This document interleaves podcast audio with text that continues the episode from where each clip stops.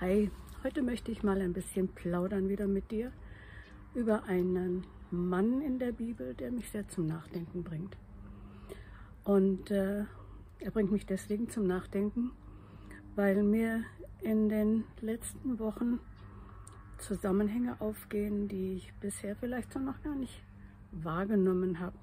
Weißt du, wir haben äh, vor kurzem wieder einen Ehetag halten dürfen und in dem Zusammenhang habe ich ähm, Unterlagen gefunden und das war eigentlich richtig cool, weil diese Unterlagen hatten wir für die ganze Familie zusammengestellt. Wir haben als ganze Familie damals einen Familientag bzw. bei einem Familientag einen Workshop halten dürfen. Und unsere Kinder, der Manuel und die Rebecca, die waren damals so richtig noch so in der Pubertät, vor Pubertät. Manuel war 14, Rebecca 13. Und so haben wir als Familie dort miteinander ähm, den Teilnehmern ein bisschen aus dem Familienleben erzählt. Und zwar deswegen, weil wir so oft angesprochen worden sind und das auch heute noch geschieht, dass Menschen sagen, boah, ihr habt es gut, ihr seid eine tolle Familie, ihr seid sehr gesegnet. Und ja, das stimmt, wir sind sehr gesegnet. Aber weißt du, Gott hat keine Lieblingskinder. Das habe ich sicher schon öfter mal gesagt. Und den Segen, den wir haben, den möchte er dir und deiner Familie genauso geben. Und deswegen ist es manchmal ganz interessant, wenn man auf die ein oder anderen Sachen mal schaut. Und ähm, indem ich mir diese Unterlagen nochmal so angeguckt habe, ist mir deutlich geworden, ähm, eine Bibelstelle, und die kennst du, du kennst, vermute ich mal, die Gebote die zehn Gebote, die Gott seinem Volk, sprich auch all jenen, die heute mit ihm gehen, gegeben hat. Und in diesen Geboten, da ist ein Gebot, das hat einen ganz besonderen, ähm, ja, eine, da liegt ein ganz besonderer Segen drauf. Das ist das einzige Gebot bei diesen ganzen zehn Geboten, das an eine Verheißung geknüpft ist. Das heißt, da steht sofort eine Verheißung dahinter. Das heißt, wenn du das und das machst, dann wird das und das passieren. Und dieses Gebot ist das fünfte. Da heißt es nämlich, du sollst deinen Vater und deine Mutter ehren, damit es dir gut geht in dem Land, das ich dir geben möchte. Und jetzt ist das ein riesiges Thema, ein deutlich weiteres Thema, als ich es jetzt in so einem kleinen Input ähm, mitgeben kann. Aber ich kann zumindest zum Nachdenken anregen. Denn es mag durchaus sein, dass Dinge in deiner Ehe, in deiner Familie, im Leben deiner Kinder nicht so laufen, weil genau dieses Gebot missachtet wird. Und ähm, mir hilft da die Person, von der ich eingangs sprach, nämlich der Eli. Der Eli war ein Priester, von Gott bestimmt, und auch seine Söhne waren dazu bestimmt, Priester zu sein. Und die Priester hatten auch damals besondere Aufgaben, hatten besondere Gebote, an die sie sich halten mussten. Und äh, der Eli, der hatte das gemacht. Aber Jahre später seine Söhne nicht. Seine Söhne haben die Gebote Gottes missachtet, haben ganz im Gegenteil sogar noch äh, nicht nur die Gebote missachtet, sondern wirklich schlimme Dinge auch getan und gemacht. Und dem Eli der wusste das. Dem Eli ist es zu Ohren gekommen. Und äh, der Eli hat zwar gesagt, hey Jungs, ich sag's jetzt mal salopp mit meinen Worten, lasst es doch bleiben, hört doch auf damit. Ich habe gehört, was für schlimme Dinge ihr tut. Aber das war letztendlich alles, was er tat.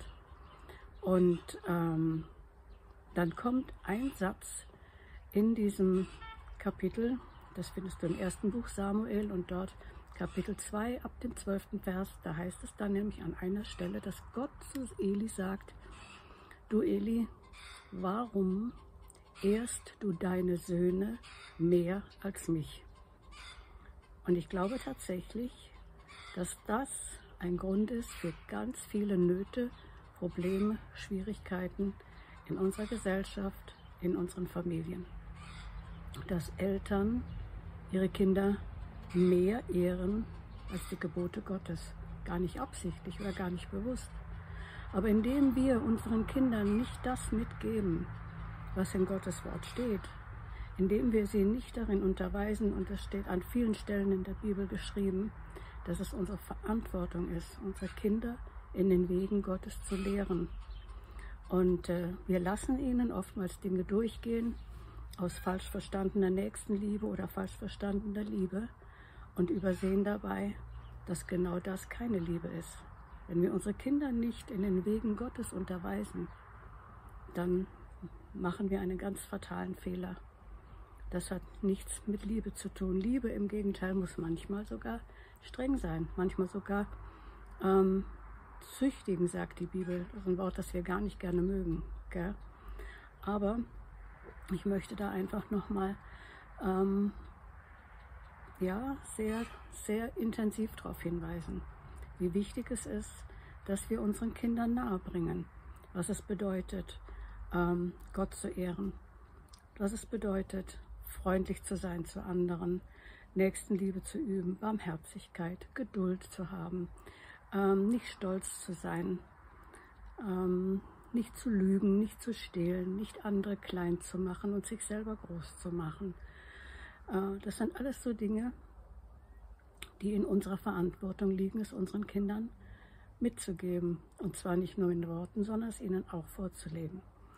Und ähm, deswegen stellt sich mir oft die Frage, wenn in Familien oder in Ehen Dinge nicht so laufen, wie sie laufen, ob es eventuell damit zusammenhängen kann, dass wir unsere Kinder mehr ehren als Gott. Und der andere Fall ist aber auch, ehren wir unsere Eltern oder unsere Schwiegereltern. Das ist nämlich auch nochmal so eine Geschichte. Hm, wenn unsere Eltern uns nicht ehren, äh, Quatsch, unsere Kinder uns nicht ehren, kann das verschiedene Gründe haben. Entweder, dass wir sie nicht richtig erzogen haben oder auch, dass wir uns so verhalten, dass man uns nicht ehren kann. Das ist nämlich auch ähm, etwas, wo wir uns prüfen müssen. Das heißt an anderer Stelle, ihr Väter, reizt eure Kinder nicht zum Zorn. Also das heißt, du kannst nicht einfach Dinge nur einfordern von deinen Kindern oder nur einfordern, dass sie die Gebote Gottes achten und halten mit, äh, mit Gewalt oder indem du ihnen ähm, in Unbarmherzigkeit Dinge um die Ohren knallst, sondern da ist auch immer ganz viel Liebe gefragt. Gell? Brauchen wir sehr viel Weisheit als Eltern. Ähm, Wahrheit ohne Liebe führt auch nicht zum Ziel. Und ähm, wie gesagt, wenn Nöte da sind, ist auch nochmal die Frage, wie gehe ich mit meiner Mama, mit meinem Vater, wie bin ich mit ihm umgegangen, wie bin ich mit meiner Schwiegermutter, meinem Schwiegervater umgegangen, ehre ich sie?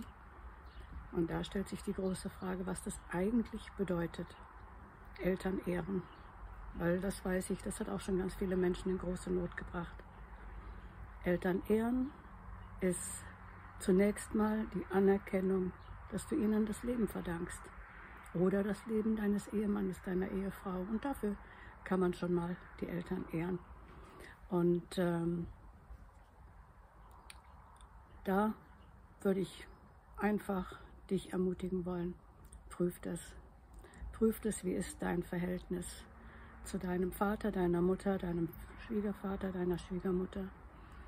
Damit, wenn du das ins Reine bringst, auch das Leben zu deinen Kindern und das Verhältnis zu ihnen auch wieder in einer guten Weise hergestellt werden kann und damit das passieren kann, was die Verheißung sagt, damit deine Kinder leben können in dem Land, das Gott ihnen verheißen hat, damit auch sie glückliche Ehen führen können, damit auch sie Erfolg haben bei den Dingen, die sie anfassen, damit auch sie geleitet sind durch die Augen Gottes, durch den Heiligen Geist.